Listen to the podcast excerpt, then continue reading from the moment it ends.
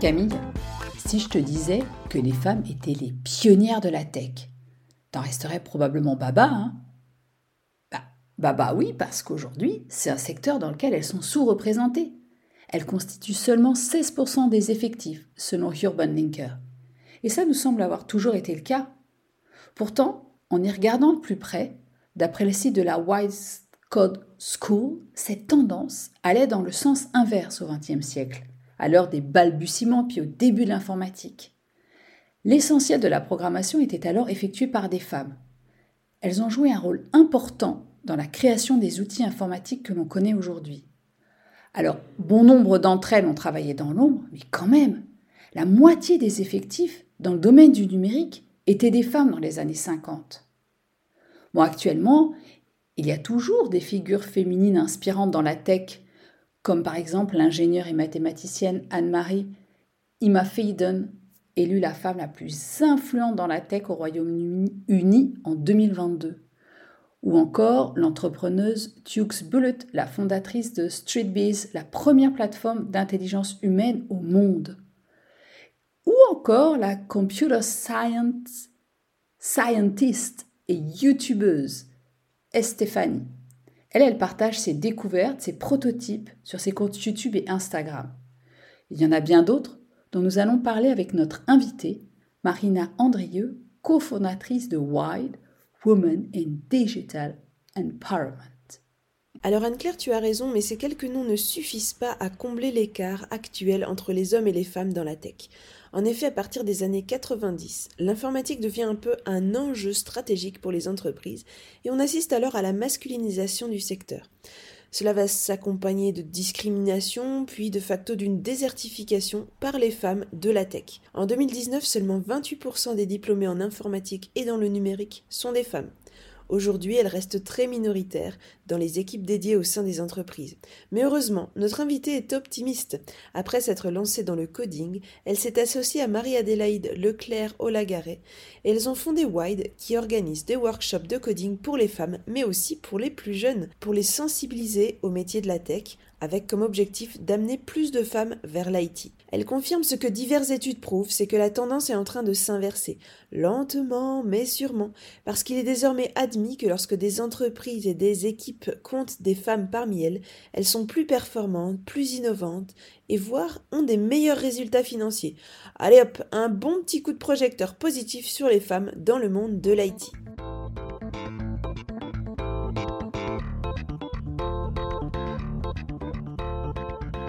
Bonjour les Acamiens. Bonjour les Acamiennes. Aujourd'hui, nous accueillons Marina. Bonjour Marina. Bonjour. Bonjour Marina. Alors Marina, qu'est-ce que tu aurais envie de nous dire te concernant? Bah, Tout d'abord, merci pour l'invitation, ça me fait très plaisir. C'est réciproque. Euh, je suis Marina Andrieux, je suis la fondatrice de WIDE, cofondatrice de WIDE.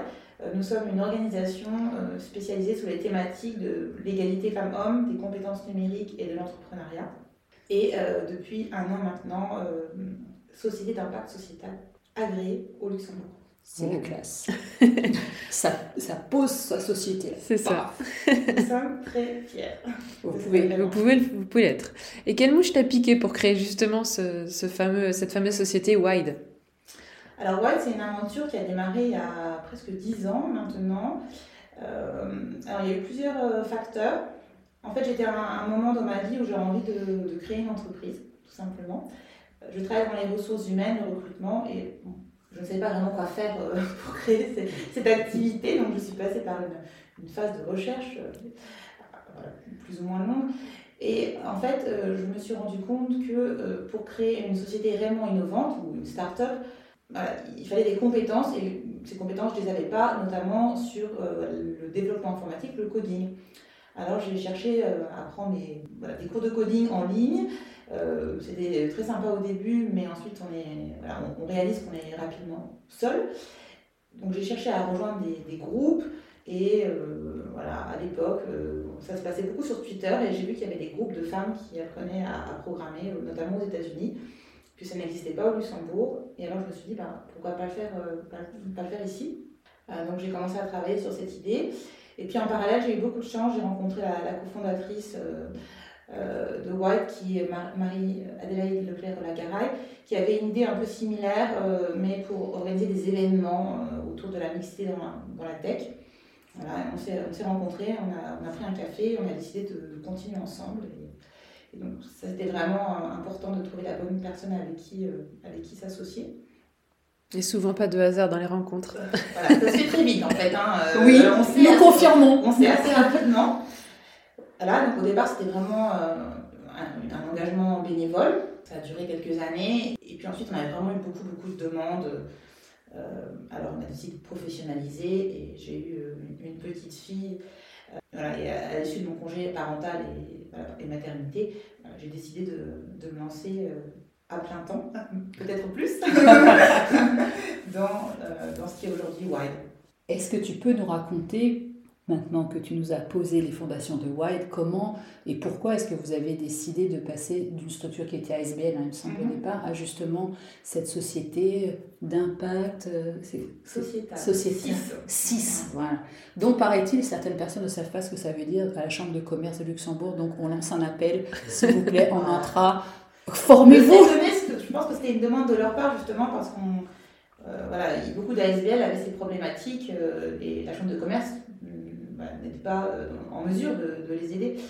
Euh, en fait, on s'est rendu compte qu'on euh, avait beaucoup de demandes de partenaires, notamment d'entreprises, de, sociétés, qui voulaient faire des choses avec nous, mais pas en mode associatif. En, fait, ils voulaient faire du business pour plein de raisons. Donc, on avait initié pas mal de collaborations et d'idées avec le, avec le secteur privé.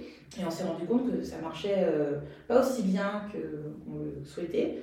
Euh, parce que les entreprises veulent travailler avec d'autres entreprises.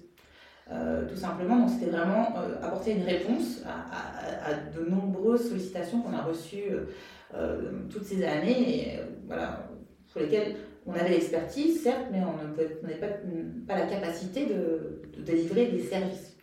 Ça, c'est la première chose. Et puis, après quasiment dix ans d'existence, il faut toujours innover, il faut toujours proposer des, nouvelles euh, solutions.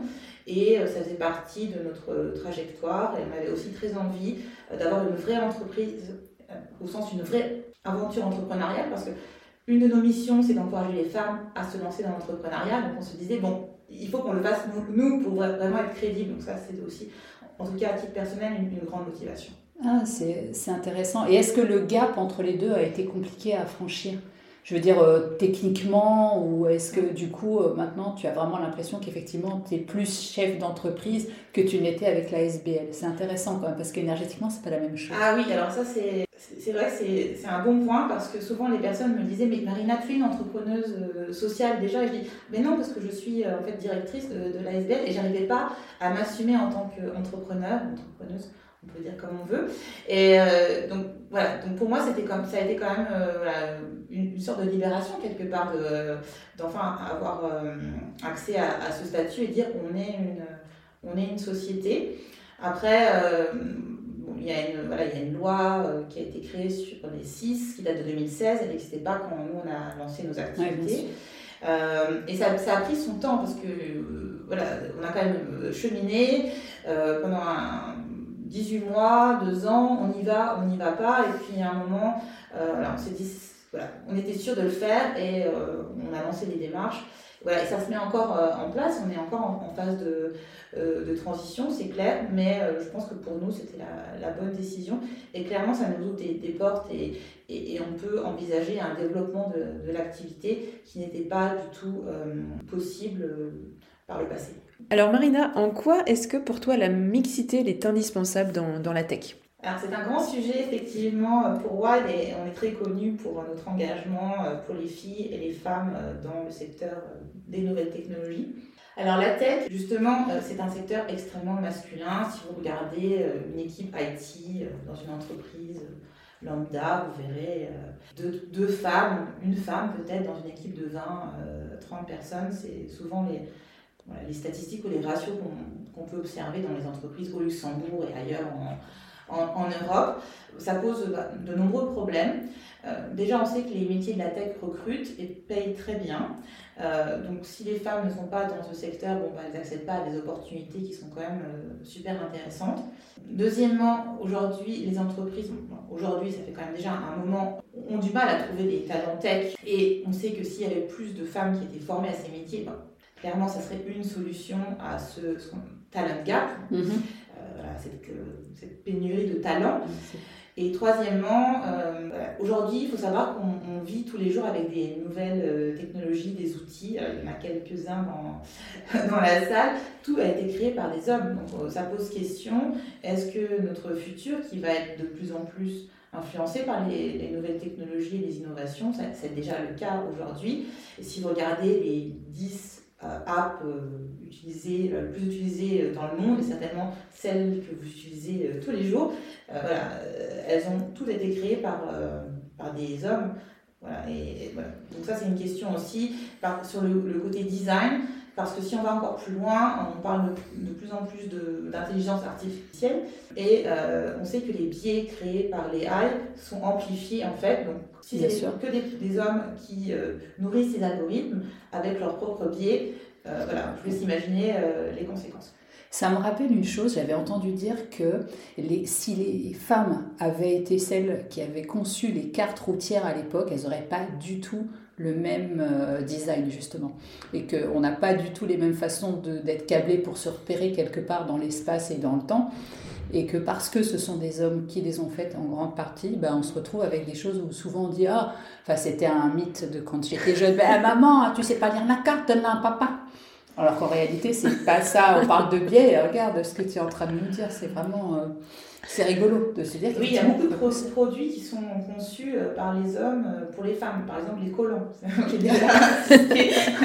une conférence, la dame disait Je travaillais dans une usine de collants, il y avait 12 hommes qui se réunissaient pour discuter de la texture des collants. Parce qu'en fait, c'est à eux que ça fait plaisir et nous, on les porte parce qu'on nous a dit qu'il fallait le faire, c'est ça plein d'exemples dans la, technologie et dans plein d'autres produits sont, sont concernés. Alors Marina, comment est-ce qu'on peut modifier la donne actuelle, même si tu n'as peut-être pas toutes les baguettes magiques entre les mains, j'imagine que tu as quelques pistes à nous suggérer, à proposer oui, effectivement, euh, nous, ça fait 9 ans qu'on est sur le terrain et on a essayé de faire beaucoup de choses. Déjà, je dois dire qu'on voit une différence parce que quand on a commencé, on nous a dit Ah, c'est très bien ce que vous faites pour les femmes dans la technologie, euh, euh, le coding, etc. Mais finalement, ça concerne tout le monde je vois que ces dernières années, ça a quand même changé. Il y a vraiment une prise de conscience, notamment dans les entreprises, que effectivement, euh, il y a un problème euh, de sous-représentation des, femmes, notamment dans les, dans les équipes, et qu'il est temps euh, que ça change. Donc ça, c'est déjà un pas de franchi. le sujet est aussi très médiatisé. On, en parle beaucoup. il y a des documentaires, des articles, etc. donc c'est bien pour communiquer davantage. Et je pense que c'est une thématique qui est, de plus en plus visible et qui est même euh, parfois un peu trop à la mode, qui est euh, aussi un, peut être aussi un problème. Alors nous, en fait, euh, ce qu'on constate, c'est que les, les, les raisons sont liées souvent à l'éducation. Donc si on veut vraiment agir et changer les choses sur le long terme, il faut miser sur, sur l'école et même avant l'école, parce que les stéréotypes euh, la, poupée, la poupée pour la fille, la, petite voiture pour le garçon. on voit dans les, jouets qu'on donne aux, tout petits, euh, voilà, dans, dans, les crèches même. Donc ça, donc voilà, donc il y, a un long chemin à faire parce que quand on arrive en entreprise, bon, j'ai envie de dire. Euh, tout est déjà fait, on hérite de situations. Effectivement, il y a déjà un petit chemin qui a été parcouru. Malheureusement, on pas à revenir sur certaines choses. Euh, maintenant, les entreprises, on est voilà, persuadé qu'elles ont quand même un, rôle à, jouer parce qu'elles ont encore une possibilité de, de, changer la donne. Voilà, aujourd'hui, je pense que la thématique du genre, euh, en général dans les entreprises, et la thématique de l'égalité femmes-hommes dans, dans la tech euh, doit être prise encore plus au sérieux par, par les entreprises parce qu'il y, a des, y a des actions qu'on peut mettre en place pour changer les comportements parce qu'il y a encore des comportements très sexistes en fait euh, dans, dans les entreprises, dans les services euh, informatiques. Et souvent, ça part pas d'une mauvaise attention, c'est vraiment du, ce qu'on appelle le sexisme bienveillant, c'est une petite blague comme ça. voilà, donc c'est, voilà, les, personnes, voilà, ne réalisent pas en fait hein, quels sont ces biais, ce qu'on appelle ces biais inconscients. Donc ça, il y a vraiment beaucoup de, travail à faire. Euh, il y a aussi beaucoup de travail pour encourager les jeunes filles euh, à l'âge du lycée euh, de choisir ses carrières. Nous, ce que l'on voit, c'est que les filles à l'adolescence sont très intéressées par ces, sujets, ces matières. Quand on fait des ateliers, on voit qu'elles voilà, apprécient, qu'elles sont aussi forte que les garçons. Bon, ça, la science a bien montré qu'il n'y a aucune différence entre les filles et les garçons pour réussir en sciences, hein, en maths, etc. Ça, c'est voilà. très clair. Il n'y a plus de sujet. Non, ça, c'est. Mais, bon, c'est vrai qu'on entend encore euh, les, filles sont moins bonnes en maths ou à, études d'ingénieur, bah, c'est pour, euh, pour les garçons. Euh, ça, c'est quand même dit dans les familles, parce que les, les, les, parents qui ont un rôle important à jouer dans l'orientation des, des filles imaginent plus euh, leur garçon devenir ingénieur informatique ou fondateur de start-up que, que leur fille. Et même dans les, dans les familles les plus éduquées, c'est un biais qui est assez, euh, euh, assez courant.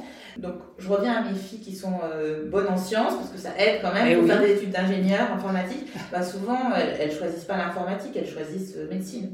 Ah, oui. Ça, c'est assez clair sur les parcours. Quand on suit les, les les étudiantes ou les lycéennes sur le long terme, on voit que les très bonnes élèves euh, choisissent euh, plutôt les sciences naturelles, parce que voilà, tout ce qui est autour du care ou du soin, c'est plutôt des, des, rôles qui sont euh, assignés à, à, des femmes. regardez les promotions de médecine à Luxembourg. Bon, c'est des filières qui Même en France, j'ai entendu assez, ça, assez récemment. il y a quand même, j'ai vu une photo, c'était quand même très très flagrant la surreprésentation de, Bon, on a aussi besoin de, de médecins, d'infirmières, mais ça c'est encore une autre question. Sensibiliser les jeunes filles, euh, les parents, les familles, parce que c'est quand même une influence très très importante. Et on a aussi euh, fait, et on continue à faire du travail avec les professeurs, parce que finalement, les professeurs peuvent passer des messages euh, aux jeunes concernant leur orientation. malheureusement, souvent on vient me dire, voilà, un professeur a dit à ma fille que voilà, elle était nulle en maths, on n'aurait pas dit ça comme ça aux garçons, etc. Euh, il faut aussi travailler avec les professeurs, ça c'est important. on, en a pris conscience et on a plusieurs projets euh, dans ce domaine. Ah, que du bon ça. Mais ne soyons pas si défaitistes, il existe quand même quelques figures de proue dans le domaine de la tech, avec par exemple Gwen Shotwell, qui est directrice générale de SpaceX, et elle, elle occupe ce poste quand même depuis 2008. Alors tu en connais peut-être d'autres qui, qui, ont ce, statut, mais c'est quand même une bonne, une bonne chose de voir des femmes quand même euh, présentes depuis X temps. X, SpaceX, bravo. Bien vu Camille. Oui, alors euh, je dois vous avouer que je ne connaissais pas cette dame, donc je vais regarder qui elle est. Euh, peut-être parce que je m'intéresse un peu moins au secteur spatial, mais je devrais, je devrais. Alors, en fait, quand on a commencé, il y avait deux noms qui revenaient souvent, c'était Marissa Mayer de Yahoo et euh, Sheryl Sandberg qui venait euh, de, bah, juste d'être nommée COO de Facebook qui ne s'appelle plus comme ça maintenant. Et c'était vraiment deux grands noms dans la tech, dans la Silicon Valley, et on parlait beaucoup d'elles, ce qui est très bien, mais en fait, on peinait à trouver d'autres euh, noms, d'autres role models, comme on dit en, anglais. Alors malheureusement, ces deux personnes ne travaillent plus dans ces sociétés, elles ne travaillent plus dans la tech. Euh, donc je dois dire qu'aujourd'hui, euh, on, a vraiment bah, des, noms de personnes qui sont vraiment des leaders dans, les nouvelles technologies, on en a assez peu. Euh, si vous regardez côté fondateur de start-up et fondatrice, bah, il y a quelques, quelques noms qui ressortent, mais pas énormément.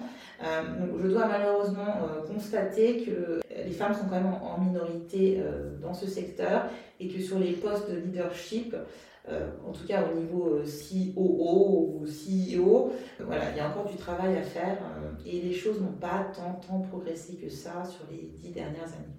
Ce que tu viens de dire, Marina, m'interpelle d'autant plus que quand euh, j'ai préparé euh, avec Camille cette, euh, cette interview, dans mes recherches, je suis arrivée sur un site qui s'appelle Les Numériques et dans lequel j'ai appris que, alors bon, on parle de la France, mais c'est quand même représentatif, je pense, au niveau mondial. Elle a battu des records de levée de fonds en 2021 et peu de femmes ont touché le pactole.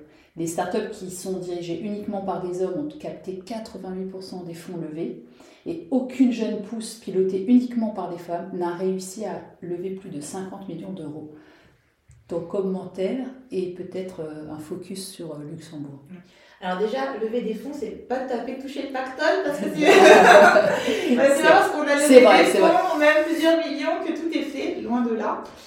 Euh, non, je connais ces chiffres, il y a de nombreuses études, euh, c'est toujours difficile de quantifier, mais on, voilà, on, dit souvent que seulement 2 à 5% des fonds euh, levés, donc c'est-à-dire des fonds donnés par des investisseurs euh, professionnels, des, ce qu'on appelle des venture capitalistes, euh, vont à des, à, des, équipes avec des femmes. Donc c'est très très faible. Euh, effectivement, ça c'est assez récurrent et ce sont des chiffres voilà, qui reflètent la situation en France et la situation mondiale. au Luxembourg, bon, je, je, suis tout ça de très près forcément. bon, ça bouge, un côté entrepreneuriat féminin, tech. Euh, néanmoins, mon constat, c'est que je vois une femme par an qui fait euh, une levée de fonds au Luxembourg. Et j'en vois quand même, euh, je vois beaucoup de levées de fonds au masculin. Et souvent, elles lèvent encore moins d'argent. Ça, c'est un petit peu préoccupant. donc il y, a, y, a, vraiment un travail énorme à faire sur cet aspect du, du financement. Ça s'explique par le fait que les femmes vont sur des projets qui demandent moins de capital, peut-être. Par exemple, des projets dans l'e-commerce euh, ou des projets de plateforme. Donc, elles vont chercher moins de fonds. Et ça, c'est un problème parce que parfois, elles peuvent, être pas suffisamment capitalisées pour réussir euh, euh, leur projet. les femmes, on, le sait, ont, voilà, une aversion pour le risque, donc elles, elles iront moins vers ce type d'entreprise. Après, on sait aussi qu'il y a des biais très importants chez les investisseurs et quand ils voient arriver une femme, ils ont tellement peu l'habitude de voir des femmes venir lever des fonds. Euh, du coup, euh, bah, ils ont une réaction euh, qui, est, qui est particulière. Et il y a beaucoup de campagnes de communication qui ont été menées. En France, il y a le collectif Sista qui a fait un super boulot avec des super campagnes ces derniers mois. Bon, par contre, on voit aussi des fonds qui se créent et qui sont vraiment dédiés à l'investissement sur les projets et les entreprises qui sont créées par des femmes. Et de plus en plus, quand même, euh, ça devient une, euh, un critère, parce qu'on sait que les entreprises qui ont une femme dans l'équipe fondatrice ont de meilleurs résultats et une meilleure performance financière. Youhou Le cri du cœur. Alors Marina, maintenant si je te dis, on va faire un petit jeu de devinette, si je te dis Ada Lovelace, Eddie Lamar, ENIAC Six ou alors encore Margaret Hamilton, qu'est-ce que tu peux me répondre? Je les connais. c'est déjà une bonne Parce chose. Que ce sont des beaux exemples de, femmes euh, dans l'histoire euh, des sciences et des technologies euh, que l'on aime mettre en avant dans nos, dans nos projets, qui sont très chouettes à, montrer aux, plus jeunes et aussi aux adultes sur nos, nos différents événements. Ce que je te disais, Marina, tout à l'heure en antenne, c'est que j'ai été vraiment étonnée de me rendre compte que là, on ne parle pas de gens euh, qui avaient des postes subalternes ou des choses à côté pour faire beau et enrober la tech dans un petit papier cadeau. On parle de gens qui sont vraiment fondateurs de la tech, de, de process, euh, d'intelligence, euh, puisqu'il y en a une qui a lancé les prémices du Wi-Fi, l'autre qui a lancé son, un premier programme informatique euh, les qui est le premier ordinateur entièrement électronique euh, qui a été euh, comment dire, réalisé grâce à six mathématiciennes. Enfin, c'est pas n'importe quoi, c'est quand même l'essence même de ce qui devient aujourd'hui la tech, qui a été, dont les bases ont été posées par des femmes. Aujourd'hui, on a un peu l'impression, enfin en tout cas, alors c'est peut-être moi qui suis qui vit dans un monde bizarre, mais pour moi c'était évident depuis longtemps que la tech euh, c'était un monde d'hommes, mais finalement non, c'est euh, au fur et à mesure que l'histoire, enfin que ça a pris de l'ampleur et que l'histoire a montré que c'était intéressant, que les hommes ont mis le nez dedans et puis de plus en plus, et puis bah nous on a fait un peu marche arrière. Alors tu disais à juste titre que c'est valable dans d'autres domaines, mais quand même c'est intéressant d'observer ce phénomène qui a lieu vraiment depuis les années 90, donc c'est très récent de de recul. Et là, on se dit, ah non, il faut basculer dans l'autre sens. Aide-nous. Oui.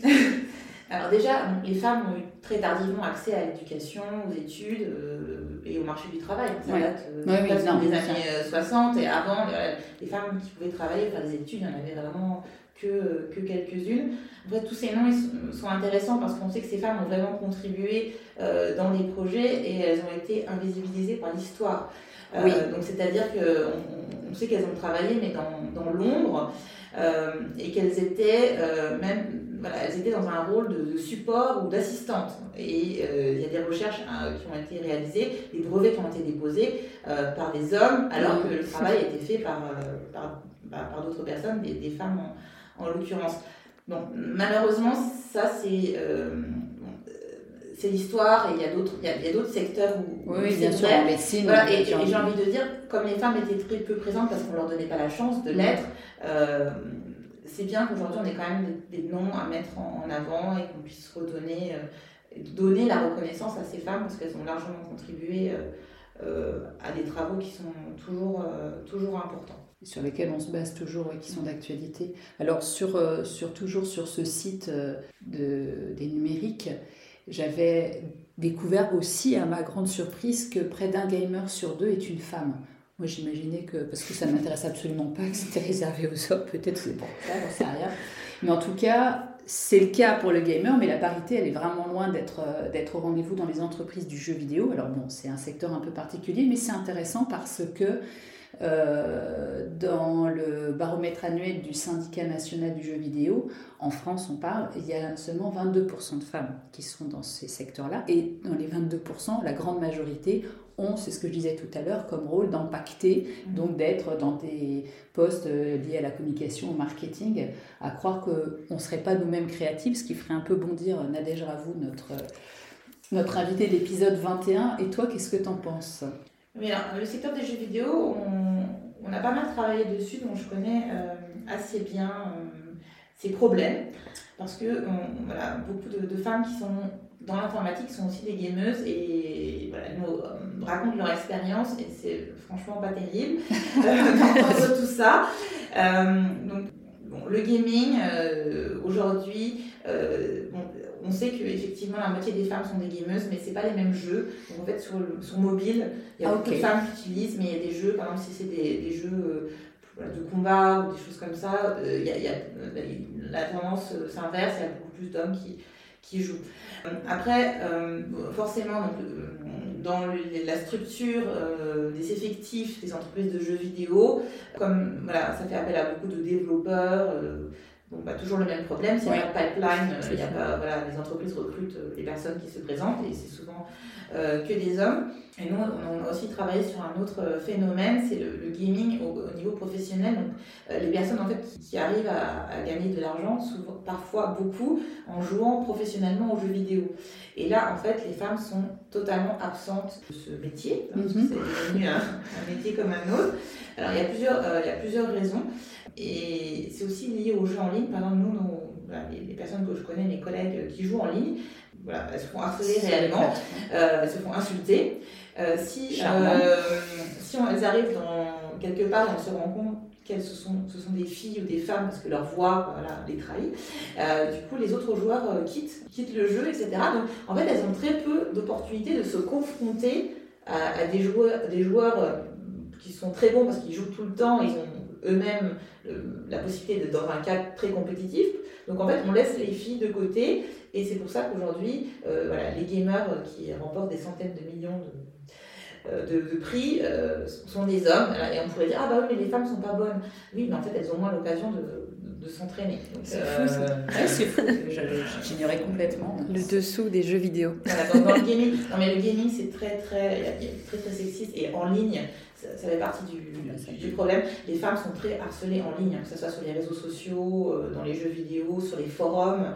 C'est c'est vraiment elles les principales victimes euh, de ce harcèlement en ligne.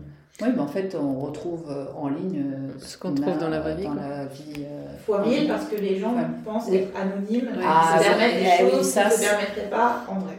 C'est Ce qui se retrouve aussi dans les réseaux sociaux. hein. On est Oui, c'est ça, anonyme c'est ce avec. que euh, tu disais ouais, Alors si on continue euh, justement en parlant des jeux, des jeux vidéo, on est obligé de constater qu'entre les personnages féminins et masculins, clairement, on n'a pas les mêmes représentations. Souvent, on représente les femmes de manière assez caricaturale, assez sexualisée, et euh, ce qui n'est vraiment pas le cas des hommes. Donc euh, ah c'est clair. Ce sont des beaux hommes. Des beaux hommes bien musclés. Oui, oh, on a rarement des, des gros pépères hein. dans le gaming. Non oui, il y, a, Mario et Luigi quand même. Oui, ah, c'est vrai. c'est un peu pépère. C'est vrai, je les avais oubliés. Et alors, du coup, selon euh, Morgane Falaise, qui est présidente de l'association Women in Games en France, toujours, hein, on changera nos sources la prochaine fois. non, il y a assez peu à Luxembourg. Euh, oui, bien sûr. Il y, a des, il y a des personnes qui sont actives dans les jeux vidéo et qui voudraient faire des choses avec nous, donc on, est en train d'y réfléchir. Ah, donc ça, c'est plutôt positif. Il y a vraiment une prise de confiance, euh, de conscience des... Et de confiance aussi, c'était un beau lapsus. Voilà, d'hommes qui sont actifs dans, dans le secteur. Donc, D'accord. Donc selon cette présidente, la présidente de Women in Games, euh, elle dit donc, je cite, si on avait des équipes plus mixtes, on aurait des représentations beaucoup plus égalitaires. Donc pour toi c'est un cliché ou une vérité, mais je pense que de ce que tu as dit tout à l'heure, on, a tout de suite ta réponse. Ah, je pense que ceux qui ont créé les personnages de jeux vidéo que l'on connaît euh, sont des hommes, donc forcément ils vont créer des personnages euh, à leur image, donc, et, voilà, et donc principalement des personnages hommes, dans, le rôle du héros ou du méchant. Et pour, euh, pour les filles, bah, soit vous êtes euh, voilà, Lara Croft, ou euh, soit vous êtes une princesse qui attend à être sauvée. donc il n'y a pas, y a de, pas de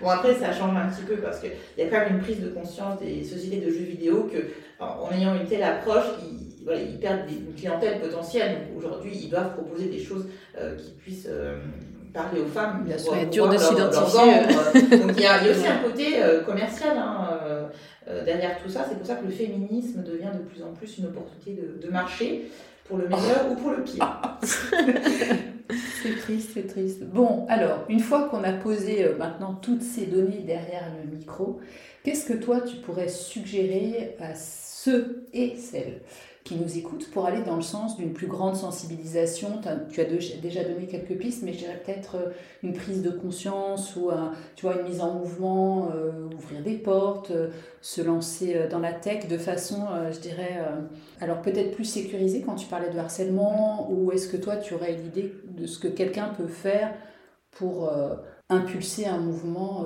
de là où il est, évidemment? Je pense que tout le monde peut être un, agent de, changement. Bon, déjà dans les entreprises, qu'elles soient tech ou, ou pas tech, euh, mon message, c'est oui, on en parle aujourd'hui d'égalité femmes-hommes en entreprise, mais c'est quand même loin d'être euh, la réalité. Euh, même si au Luxembourg, on a des beaux chiffres sur l'écart salarial qui est très faible par rapport à la moyenne européenne, etc. Mais quand on parle aux femmes, on se rend compte qu'il y a encore beaucoup de travail à faire. Euh, je prends un exemple euh, assez représentatif, c'est le nombre de femmes à temps partiel dans les entreprises au, Luxembourg. Il y a une majorité de femmes qui sont à temps partiel, qui sont les hommes à temps partiel. Euh, c'est des fantômes à gauche. Il y en a très peu. Bon, là, on voit une amélioration significative. Ici, c'est le congé parental. Depuis que le congé parental a été réformé, pour un homme, prendre son congé, c'est normal. C'est accepté. Oui, c'est vrai que c'est récent. Il y a quelques années, on prenait son congé parental, on était euh, un extraterrestre et on était plus mal vu et remis un petit peu. c'est normalisé. Comme quoi, des politiques publiques fortes peuvent quand même encourager un, un changement. Aussi, je pense qu'il est important de comprendre que les, les questions d'égalité femmes-hommes ne sont pas seulement des questions qui concernent les femmes, et encore moins des questions qui sont individuelles. Parce que souvent, quand on fait des débats ou des panels en entreprise sur ces questions, ce qui revient toujours, c'est la question de la garde des enfants. Euh, et certes, c'est central et c'est très important, et pour n'importe qui, n'importe quel parent qui travaille, c'est un challenge de, voilà, de, jongler avec tout ça. De plus en plus de pères euh, voilà, euh, jouent un rôle, sont très présents, etc. Ça, on ne peut absolument pas le, nier. Mais il faut aller au-delà de la question de la garde des enfants. Et il faut aussi savoir que c'est pas un problème individuel. Ah, cette femme ne sait pas s'organiser avec sa famille, alors du coup, elle ne peut pas euh, progresser dans sa carrière. Non, c'est un, ce sont des enjeux, enjeux sociétaux, euh, c'est euh, des, des, questions d'organisation dans, dans, les entreprises et c'est systémique en fait. Et, ça, je pense qu'on n'a pas encore assez euh, conscience dans les entreprises et dans la, dans la société. Sur le côté tech, qui est plutôt notre sujet aujourd'hui. Déjà, je dirais, si vous avez des, filles, des nièces, des petites voisines qui s'intéressent aux nouvelles technologies, surtout il faut les encourager à avoir des opportunités, des occasions de de pratiquer, d'essayer des choses et vraiment faire attention à son langage parce que c'est tellement facile de dire ah non mais ça c'est pour les filles, ça c'est pour les garçons. Parfois, euh, mais moi je me reprends à, dire certaines choses, très, très embêté. Donc Et ça, il faut quand même euh, veiller que dans, l'environnement euh, proche, les jeunes filles ne, ne, reçoivent pas ce genre de message parce que ça, ça peut avoir un impact assez fort. Et euh, de l'autre côté, il faut aussi éduquer les garçons, parce que c'est important euh, de, que les garçons prennent conscience de leur, de leur, rôle. Et euh, encore, c'est pas qu'un problème de filles ou de femmes, il faut l'implication des, des, hommes dans les entreprises et des garçons dès le plus jeune âge.